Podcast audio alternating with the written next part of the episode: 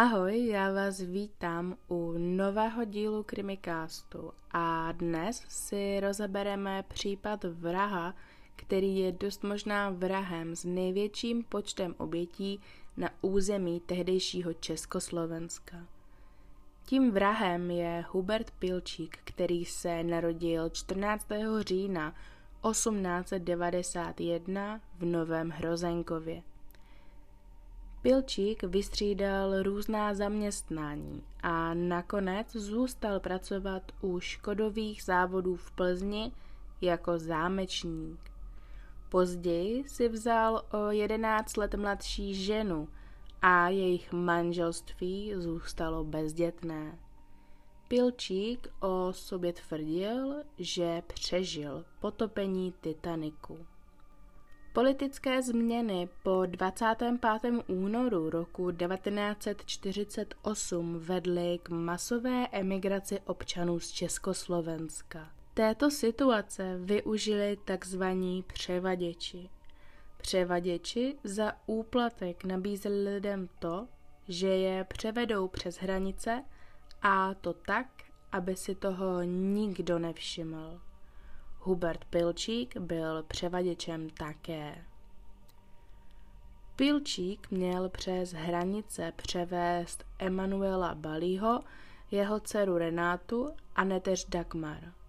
6. března roku 1951 odvedl Pilčík Emanuela do opuštěné hájenky zvané Lipovka. Na tomto místě měl Emanuela odvést Pilčíkův spolupracovník k hranici, jenže Pilčík na místě muže omráčil úderem do zátilku a poté ho polil benzínem a zapálil. Renátu o něco později uškrtil provazem a poté zahrábal v pískovně. Renátino tělo nalezli 20. července děti, které zde sbírali písek. Identifikaci těla pomohl stomatologický nález. Policie kontaktovala dentisty v Plzni a byli úspěšní. Jeden dentista podle netradičního zásahu, který byl ve stomatologickém nálezu, poznal, že se jedná o jeho práci a vyhledal jméno pacientky. Nejmladší Dagmar byla pilčíkem vězněná v kozím chlívku, kde byla připoutaná k dřevěné desce a hlavu měla v bedně s dvojitými stěnami. Byl to mučící nástroj, který si Pilčík sám vyrobil. Pilčík Dagmar pohlavně zneužíval a, jak jsem již říkala, její hlava byla v bedně s dvojitými stěnami – což mírnilo její křik.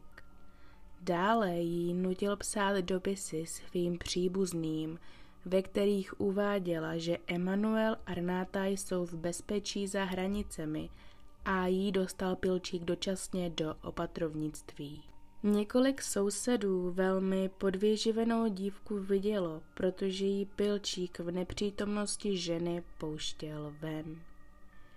Již zmiňované dopisy převedly kriminalisty právě k Pilčíkovi, protože on sám je nosil příbuzným Dagmar a na dopisech nebyla poštovní známka.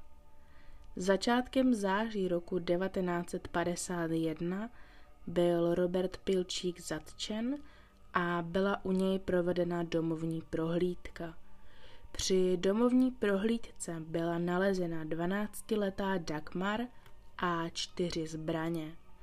Byly nalezeny šperky, které patřily zavražděné Renátě. Dále byly v kůlně nalezeny kufry plné dámského, pánského oblečení a boty různých velikostí. Byl nalezen i ohořelý občanský průkaz. Pilčík zpočátku svou vinu popíral, ale postupně se do svých výpovědí začal zamotávat. Přiznal se až pod tíhou důkazů. Pilčík se přiznal, že plánoval vraždu i 12-leté Dagmar. Dokonce si na tuto vraždu stanovil i datum a to na 9. září 1951. V pozdějším vyšetřování bylo dokázáno, že Pilčík zavraždil i inženýra Lubomíra Krause a jeho manželku Evu. Tělo Evy bylo objeveno ve vyhořelé hájence Stoch nedaleko Mariánských lázní. Další obětí se stal Jan Hůrka, který chtěl přes hranice převést se svým přítelem.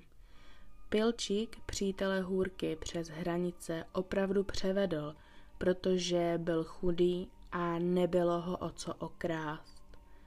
Věci jmenovaných obětí byly nalezeny v domě Huberta Pilčíka. Pilčík byl obviněn z pětinásobné vraždy, všeobecného ohrožení, napomáhání nelegálnímu útěku, nedovolenému ozbrojování, znásilnění, omezování osobní svobody, týrání svěřené osoby, ohrožení mravní výchovy mládeže, podvodu a krádeže. K soudnímu procesu s Pilčíkem však nikdy nedošlo, protože se 9. září 1951 uškrtil pomocí dvou kapesníků. Do domu po Pilčíkovi se nikdo nechtěl nastěhovat. Lidé se dokonce báli kolem domu jen projít. Kriminalisté se domnívají, že Pilčík má na svědomí daleko víc lidských životů. Nikdy mu to ale nebylo dokázáno. Pilčíkova hlava je uložena v Plzeňském ústavu soudního lékařství. Tento případ byl předlohou pro epizodu Bestie seriálu 30 případů Majora Zemana. To by tedy bylo pro dnešní díl všechno.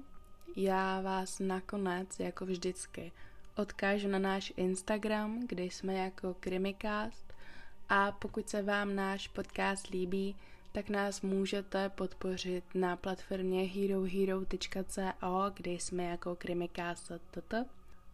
A já se na vás budu těšit u dalšího dílu. Ahoj.